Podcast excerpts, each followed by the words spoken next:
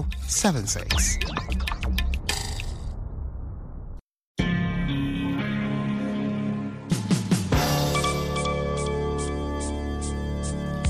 Hivi sasa ni saa tatu kamili saa za Afrika Mashariki, saa mbili Afrika ya Kati, hapa Washington saa nane mchana, na zifuatazo ni habari za dunia. Msomaji wako Sandey Shomari. Watu wenye silaha walishambulia kijiji kimoja katika jimbo la Ituri, mashariki mwa Jamhuri ya Kidemokrasia ya Kongo siku ya Alhamisi na kuua takriban watu 18 na kujeruhi wengine 12, afisa wa eneo hilo alisema. Eneo hilo linakumbwa na maelfu ya makundi mchanganyiko yenye silaha na ghasia zimewalazimu mamilioni kukimbia makazi yao.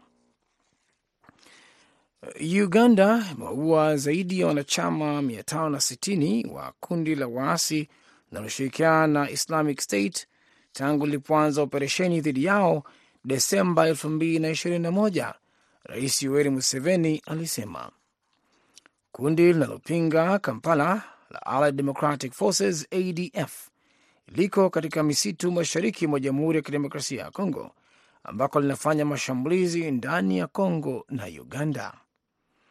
Baada ya kupata kibali cha Kongo, wanajeshi wa Uganda walianzisha operesheni huko dhidi ya kundi la ADF wakitaka kuharibu kambi zao na kuwa au kuwakamata wapiganaji wa kundi hilo.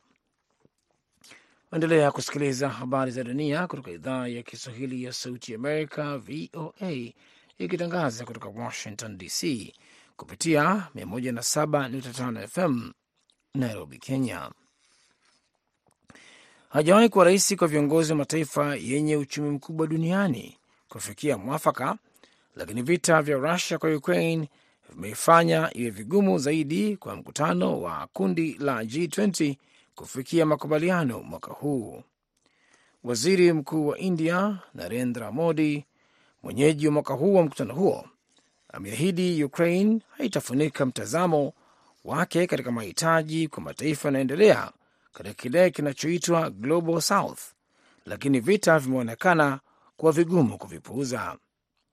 Rusia na China ambazo zimekuwa muungaji mkono muhimu wa Moscow katika vita dhidi ya Ukraine zimezuia majaribio ya taarifa ya mwisho juu ya pingamizi kwa Ukraine.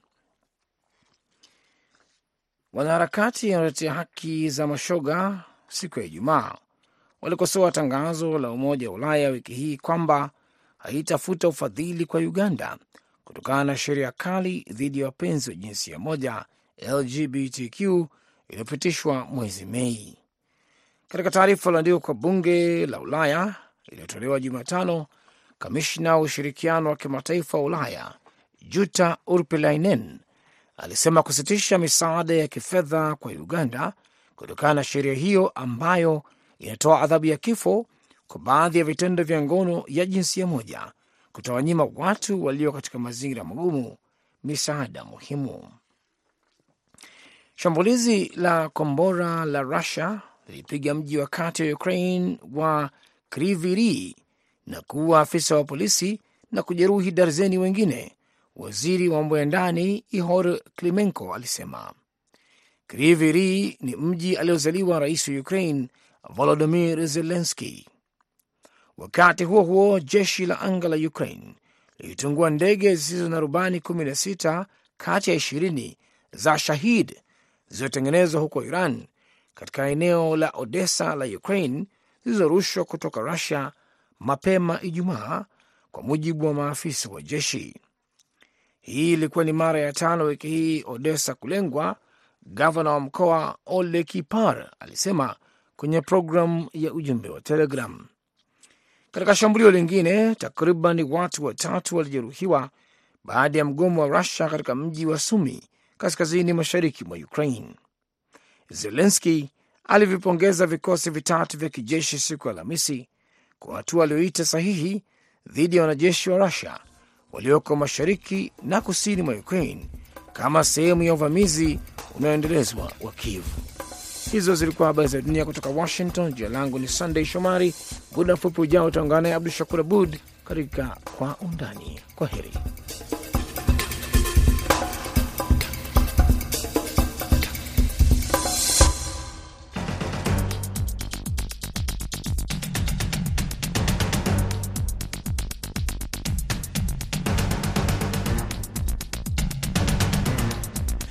Mpendo msikilizaji, hujambo? Karibu katika makala yetu ya meza ya waandishi. Asante sana Sandey Shomari. Tutazungumza na waandishi wa habari juu ya masuala muhimu zilizogonga vichwa vya habari wiki hii. Miongoni mwa habari muhimu ni mkutano wa hali ya hewa Afrika huko Nairobi, ambao ulimalizika kwa kutoa wito wa msaada zaidi kutoka mataifa tajiri kukabiliana na mabadiliko ya hali ya hewa katika nchi za Afrika. Huko Dar es Salaam, mkutano juu ya mfumo wa chakula ulifanyika na huko DRC kufunguliwa mashtaka makamanda wa jeshi kuhusiana na mauaji ya waandamanaji na maswala mengine muhimu. Kuweza kuzungumzia haya yote kwenye simu, nitakuwa pamoja na Lincoln Njogu kutoka redio shirika Citizen huko Nairobi, Rodriguez Mubere Vutalka huko Kinshasa, redio shirika Tele Senkant na mwandishi wetu wa michezo huko Dar es Salaam George Njogopa. Karibuni. Sasa tunaanza moja kwa moja tukiwa katika matangazo yetu ya hii leo. Tunaanza basi na Mbua George Njogopa yuko kwenye simu tayari, kwa hivyo kwa hivyo naambua George simu namba yake imeanguka, kwa hivyo tuko pamoja na Lincoln. Karibu kutoka Nairobi. Unatupata Lincoln?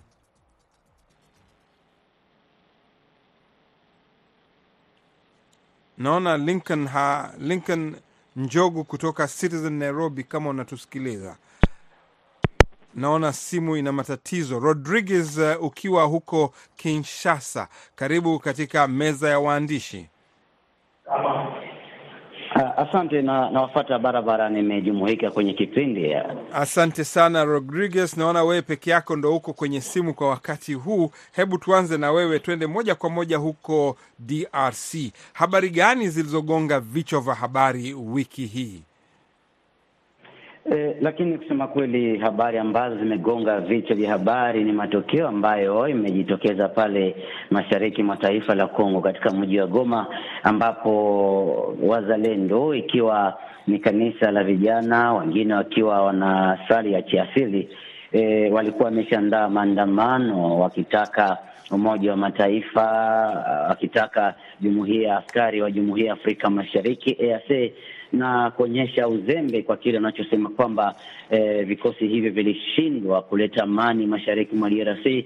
Unajua, Jamhuri ya Kidemokrasia ya Kongo kwenye ukanda wake wa mashariki inagubikwa hasa na mizozo ya vita, ikiwa makundi yanayokuwa yakileta heka heka, mojawapo ni M23 na ADF pale Beni, ambao waendelea kuchinja raia kila kukicha na huko tumesikia kwamba makamanda walifikishwa mahakamani. Je, kesi yao imemalizika au vipi? Waliohusika na yale mauaji ya waandamanaji, manake waliuliwa waandamanaji katika maandamano hayo.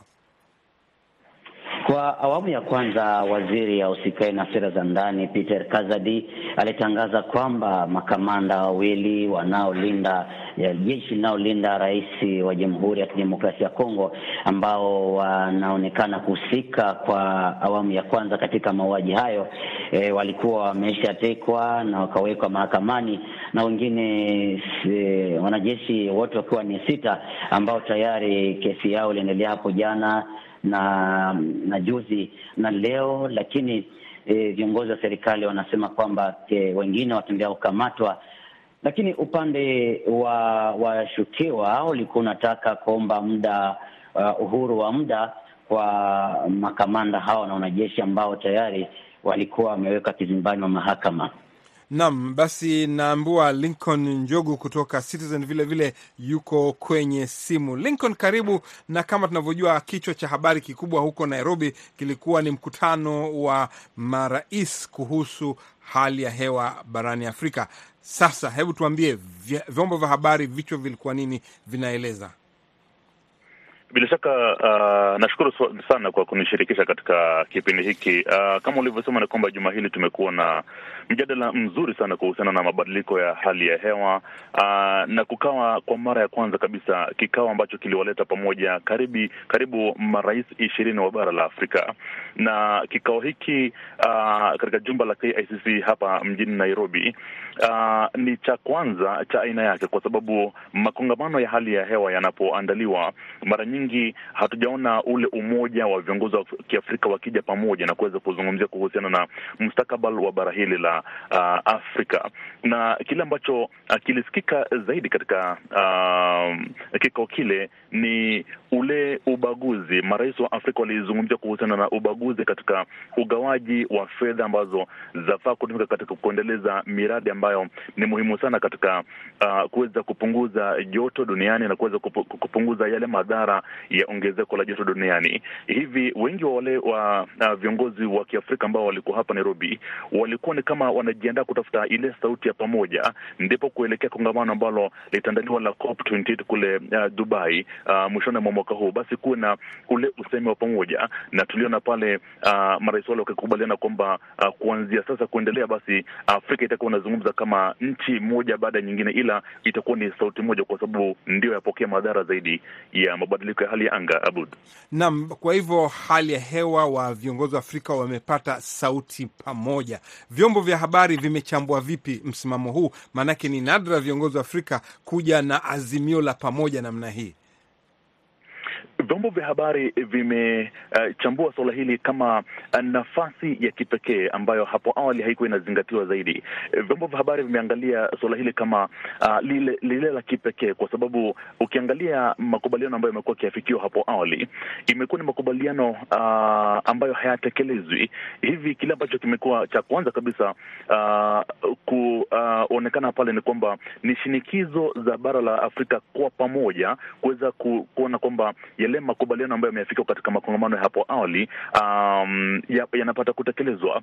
Suala la pili ambalo tumelichambua kama waandishi wa habari ni kuweza kuwajuza wasikilizaji wetu na wale ambao uh, wako pale chini, watu ambao labda huwa hawana uelewa sana maswala ya hali ya anga, na kuwafanya waelewe zaidi ni kwa nini marais kutoka mataifa ya ishirini hivi waje hapa Nairobi kuzungumzia suala hili, ni kwa nini suala hili lina uzito kinyume na masuala mengine ambayo labda hupewa uzito zaidi uh, lakini huenda hayana madhara zaidi. Hivi tualenga kuweza kumfikia mwananchi na habari kuhusiana kwa nini suala hili la kimazingira, suala hili la ongezeko la joto duniani la mhusu moja kwa moja, ndipo yale ambayo yalikuwa yanazungumziwa hapa Nairobi, labda kwa lugha ambayo uh, iko juu kidogo kwa mwananchi kuelewa. Kazi yetu basi kama waandishi wa habari imekuwa ni kuwachambulia na kuwaelezea wananchi kwa undani kuhusiana na ni yepi wafanye, ni mita zaidi wapande, ni njia zipi bora za kutumia, kama ni kawi ni, ni, ni ipi ambayo inafaa zaidi katika uh, kulinda uh, ongezeko la joto duniani na mambo kama haya.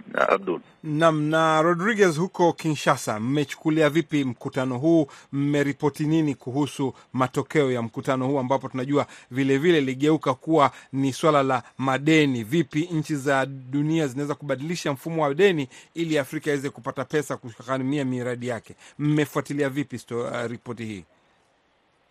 E, taarifa hii imepokelewa sana na viongozi wote wa Jamhuri ya Kidemokrasia ya Kongo, ikiwa DRC iliwakilishwa na Waziri Mkuu Jean Michel Sama Lukonde, ambaye kwanza, unajua Jamhuri ya Kidemokrasia ya Kongo ina misitu nyingi ambayo inasaidia haswa kwa kushafisha hewa, na kile ambacho kilikuwa muhimu sana ni kujua uh, mataifa ya, ya Afrika ambayo inasaidia kusukua hewa duniani itafaidika ama kunufaika vipi kulingana na na kesi hiyo ya hali ya hewa. Lakini Jamhuri ya Kidemokrasia ya Kongo ambayo kwa sasa e, ina ina misitu ambayo e, ni mojawapo mikubwa duniani baada ya Amazoni e, tukiwa tuna tuna kona hii ya kwetu ya Ikwata ambayo tulitaka wananchi kuwachambulia e, e, vipi kuwaonyesha namna gani Jamhuri ya Kidemokrasia ya Kongo ina E, inachangia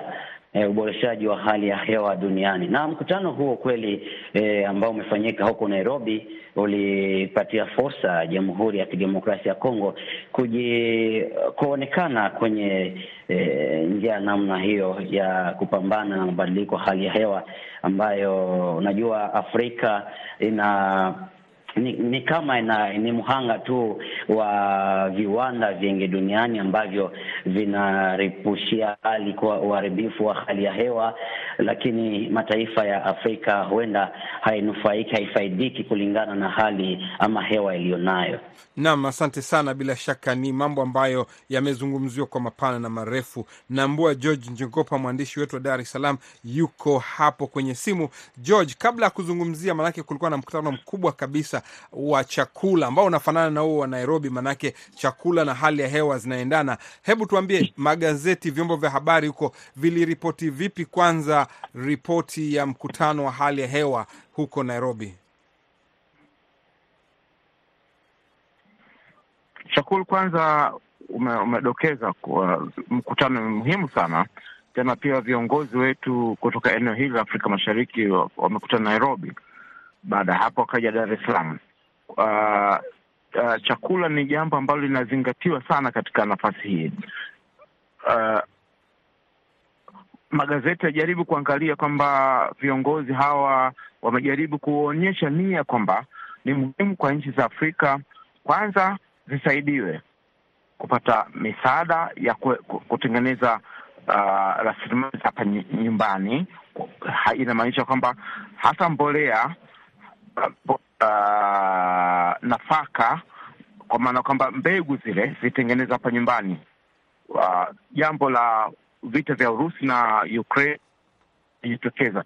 Kwa hivyo watu wanajaribu kuangalia kwamba haya mambo ni muhimu sana, nchi hizi za Afrika zijitahidi kutengeneza rasilimali watu na zizalishe chakula cha kutosha, ziuze katika nchi za Afrika, lakini pia ziende kuenda nchi za nje. Kwa hivyo ukitizama hotuba hotuba zao zote, hata kama atumia dakika nyingi, lakini mwisho wa siku unajaribu kumtizama kwamba anamaanisha kwamba hapa pana pahala nchi tujitahidi wenyewe, nchi za Afrika tutumue, tujitegemee katika kila kitu. Naam, Lincoln, tukurudi kwako wewe. Je, mkutano huo wa Dar es Salaam umechukua nafasi gani? Bila shaka mkutano wa Nairobi uligubika uligubika mkutano. Je, vyombo vya habari mmeripoti kiasi ya kutosha swala hili la chakula, hasa kutaka vijana kushiriki zaidi katika kilimo?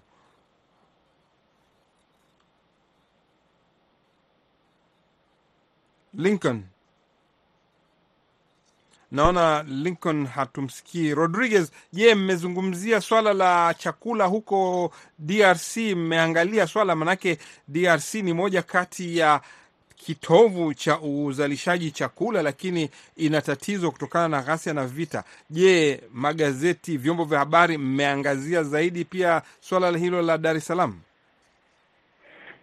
Ndiyo, uh, kusema kweli tumejaribu na baadhi ya vyombo vya habari ya kuangazia hali ya mkutano wa chakula huko eh, Tanzania ambao eh, Afrika eh, ilijumuisha mataifa zaidi ya sabini. Unajua eh, vyakula barani Afrika kweli vi, vi, vipo chini kabisa. Waafrika wa wanatumia vyakula Uh, dogo zaidi ya kilimo wanavyofanya. Kuna kwamba kama hapa DRC eh, vyakula mingi ambavyo vinauzwa kama mchele, ukiona mchele mwingi unaondoka katika mataifa ya nje, hasa kwenye bara la Asia, na hiyo inaonekana kweli kama wakongomani kweli hawajaweka kwenye mstari wa mbele mbele eh, kilimo. Na mkutano huo hasa umesukuma, tumezungumzia na kwenye magazeti kwamba ilibidi viongozi ama wizara husika itizame kipi inaweza kufanya ili kuleta suluhu kwa njaa duniani. Unajua, Jamhuri ya Kidemokrasia ya Kongo inakuwa na mashamba mengi ambayo hayatumiwi, e, inakuwa hata hayatumiwi hasa maeneo mengi ambayo yanakabiliwa na vita kama huko Beni ambapo kulikuwa kuna kunalimwa ka, kakao, chai, kinginavo na vingine, lakini ni maeneo ambayo yameshadhibitiwa na makundi ya kijeshi na ni kama ADF ambayo eh, maeneo ya Beni walipokuwa wakilima hiyo kwa wingi kakao, na imeonekana raia wameshakimbia na mashamba yao yamebaki na hizo kakao ambazo zilikuwa mashambani, ukifika huko hautaziona huko mashambani, kwamba e, huu ambao baadhi ya raia wameushutumu kwamba ndo kuna unachukua mimea yao, na ulimwengu mzima ama bara la Afrika linajipanga pamoja kuangalia vipi linaweza weka mwisho kwa vita kama hivi. Unajua, Umoja wa Kiafrika si tu mikutano ya kila mara ambayo baadhi ya wananchi na kwenye magazeti wameomba E, mataifa ya Afrika kujiunga pamoja na kupambana na janga hizo za kivita. Kongo, makundi yaliyomiliki silaha katika mataifa mengine kama Burkina Faso, huko Mali na pengine, ni lazima yapewe ya manani na Umoja wa Kiafrika. Na hiyo itasukuma vyakula hasa vi, viwe vingi barani Afrika, tusiwe tena tunakopa huko kwenye mataifa ya nje. Unajua taifa kama uh, mataifa mengi ambayo yako kwenye kwenye ukame na ambao ndio wanasukumia uh, mataifa ya Afrika vyakula uh, wengine wameona kama ni aibu sana kwa kwa viongozi uh, wa bara la Afrika. Naam, asante. Tunasikia Lincoln amesharudi. Lincoln, mi nitakuuliza swali moja la ndani huko. Tumeona katika video na picha kwamba Raila Odinga alihudhuria mkutano huo bila kualikwa. Je, imechukuliwaje? Wamepokeaje na nini kimetokea kutokana na ziara hiyo, kuingia kwake bila ya kualikwa? Bila shaka uh, Abud, swala hili limechukuliwa kama uh, ni njia yake tu ya kuweza kujiweka katika nafasi ama kwenye meza ya majadiliano uh, hivi kwamba kile ambacho kilikuwa kimeandaliwa hapa Nairobi kilikuwa ni mkutano wa wajumbe kama elfu thelathini hivi, lakini katika jukwaa uh, la wageni mashuhuri, bila shaka walikuwa ni wale marais ama mawaziri wakuu ama pia wale manaibu wa marais ama pia makamu wa rais ambao walikuwa wametumwa hapa Nairobi. Kwake uh, waziri mkuu wa zamani Raila Odinga na kiongozi wa upinzani anayewakilisha upande wa Azimio kuingia katika ule ukumbi ulichukuliwa kama nafasi yake ya kuweza kujiweka katika ile meza ya wakuu uh, licha kwamba hakuwa amealikwa, ndio uh, licha kwamba hakuwa na nafasi pale ya kuzungumza moja kwa moja, yeye nyakati zote hujitokeza na kujionyesha kama yule ambaye ana nafasi ya uh, kuweza kuongoza. Isisaulike hapa kwamba Uh, alifika katika jumba la KICC wakati ambapo hapa nchini tuna mazungumzo ambayo yanaendelea kuhusiana na uchaguzi mkuu uliopita na pia ni namna gani uh, gasi ambazo tumekuwa tukizishuhudia hapa Nairobi na sehemu nyingine za nchi hazitarudiwa tena. Kuna mazungumzo ambayo yaleta pamoja viongozi kutoka upande wa Azimio ambao ni upande, ni upande wa upinzani na viongozi kutoka upande wa Kenya Kwanza ambao ndio walio katika upande wa serikali. Mazungumzo yale yanapoendelea pale, uh, haingekuwa vizuri kwake uh, waziri mkuu wa zamani Raila Odinga kukaa pembeni ama kuwekwa pembeni, ila kujitokeza kwake pale kumeonyesha kwamba ama mwenyewe alikuwa kuweza kujionyesha kwamba pia naye ana hadhi ya rais, ana hadhi ya kuchaguliwa kama uh, rais wa nchi hii. Hivi alikuwa anatafuta alama mbili tatu hivi za kisiasa, lakini kwa macho ya kimataifa. Kwa hivyo vyombo vya habari vimechukua swala hilo, wameona wakazungumzia, wakarudisha swala hilo katika meza ya mazungumzo. Uh, masuala ambayo yanazungumziwa katika ile meza ya mazungumzo ni masuala ambayo ni tofauti kabisa na yale ambayo yalikuwa yanaandaliwa hapa Nairobi juma hili. Juma hili limekuwa ni juma la masuala yanayohusiana na hali hewa na mabadiliko yake, lakini uh, huenda suala hili kwake mwenyewe, kama ingekuwa na kama kumekuwa na kungekuwa na malalamishi, labda upande wa serikali ukisema kwamba huyu kiongozi wa upinzani amejilazimisha katika ule mkutano, basi uh, kungekuwa ni suala tofauti, lakini sasa hivi hali kwamba kuna utulivu kwamba walio katika upande wa serikali hawalalamiki, basi huenda ile si swala ambalo litawekwa kwenye meza ya mazungumzo tena, ila masuala ambayo yanazungumziwa zaidi hapa ni uh, masuala kuhusiana na kubuniwa kwa tume ya uchaguzi na mipaka IEBC, ambayo bila shaka imeshutumiwa sana katika uh, ghasia ambazo zimekuwa hapa Nairobi na ule mzozo kati ya serikali na upinzani. Masuala kama yale ndio yataendelezwa zaidi. Ni vipi tutaweza kuratibu mipaka, ni vipi gharama ya maisha itashughulikiwa na masuala kama yale, lakini kujitokeza kwake katika ule mkutano si swala ambalo labda litaendelezwa zaidi ya Jumatatu ijayo. Ni swala ambalo karibuni. Naam, asante sana. Twende, kabla sijaja kwa Njogopa, maanake nataka Njogopa tueleze Tanzania imeingia katika fainali za AFCON. Nataka mara moja nirudi kwake Rodriguez kidogo, tuambie, mko katika Afrika ya Kati, swala kubwa lilijitokeza kwa ufupi kabisa, swala la Gabon na swala la nchi za Afrika Magharibi, mapinduzi. Je, vyombo vya habari vimeripoti nini wiki hii juu ya swala hilo? Bon, kuhusu swali hiyo ya mapinduzi ambayo inaendelea hapa na pale kwenye bara la Afrika Kati, vyombo vya habari vimegusia gusia, ikiwa wengine wameona kwamba ikiwa uongozi utakuwa umekwenda kinyume na matakwa ya wananchi, basi e, wanajeshi wanaweza ku, ku, ku, ku, kujichukulia, lakini ikiwa ni kwenda kinyume na katiba, wanajeshi e, wa, hawawezi kuchukua eh, kujipindulia ama kumchukua kumwondosha rais ambaye alichaguliwa kidemokrasia, na hiyo inaonekana kwamba wengine wanadhani kwamba baadhi ya mataifa ambayo yameendea mapinduzi kwamba huenda wakashawishiwa na na pande fulani, lakini nchini Jamhuri ya Kidemokrasia ya Kongo tunaendelea kutangaza habari jinsi ilivyo na jinsi inavyoendelea katika mataifa hayo ambayo yameendelea ku yameshapindua kama Gabon, kama huko Niger, kama huko eh, Mali, Burkina Faso, mataifa ambayo yaliwapindua baadhi ya marais wao, lakini na, ni katika nyanza tofauti. Naam, asante sana. Turudi kwako Njogopa. Bila shaka Tanzania inasherekea, wamefurahi kwamba Tanzania peke yake itawakilisha Afrika Mashariki katika AFCON fainali. Sasa vipi watu wamepokea jambo hili? Magazeti yanasemaje?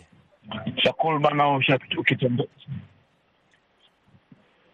sema gazeti tu Shakul, e, kila pahala hata redio, vyombo vya habari vinajaribu kudadisi, sio kudadisi, vinazungumza na ni jambo ambalo wakitizama ule mchezo dhidi ya Algeria, timu ambayo katika viwango vya soka ukilinganisha na Tanzania ni tofauti, kama wanasema wenyewe mbingu na nchi, lakini kwa namna mpa, mpira ulivyocheza hiyo jana na matokeo hayo kwamba Tanzania inakwenda kushiriki kwa mara ya tatu katika michuano hii ya Afrika ambayo itafanyika mwaka ujao huko Ivory Coast ni, ni mfululizo wa habari na taarifa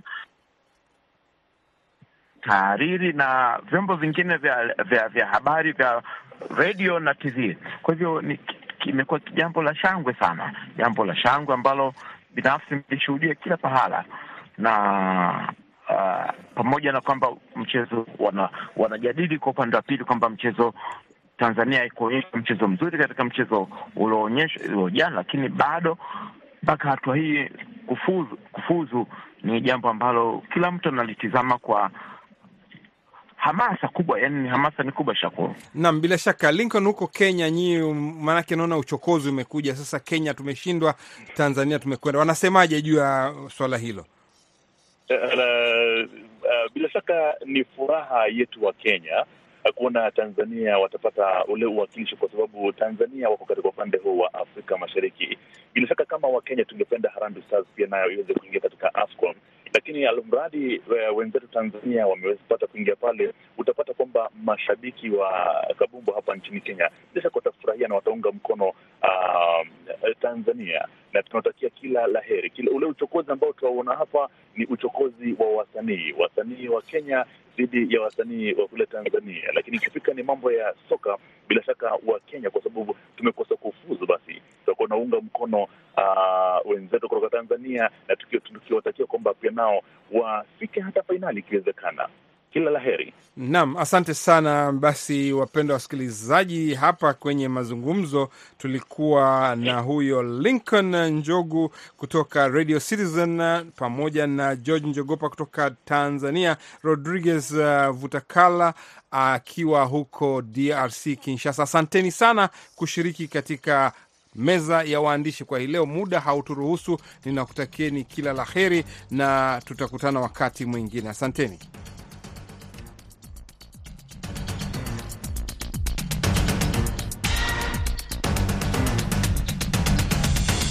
Nam wapenda wasikilizaji, basi ndo tunamaliza meza ya waandishi kutoka idhaa ya Kiswahili ya Sauti Amerika hapa Washington DC. Hapa studio, mimi Abdu Shakur Abud, mwongozi alikuwa Saida Hamdun, tukisema tunakutakieni wikendi njema. Msikose kusikiliza maswali na majibu hapo kesho. Uh, msikose kusikiliza jarida la wiki hapo kesho Jumamosi. Kwaherini.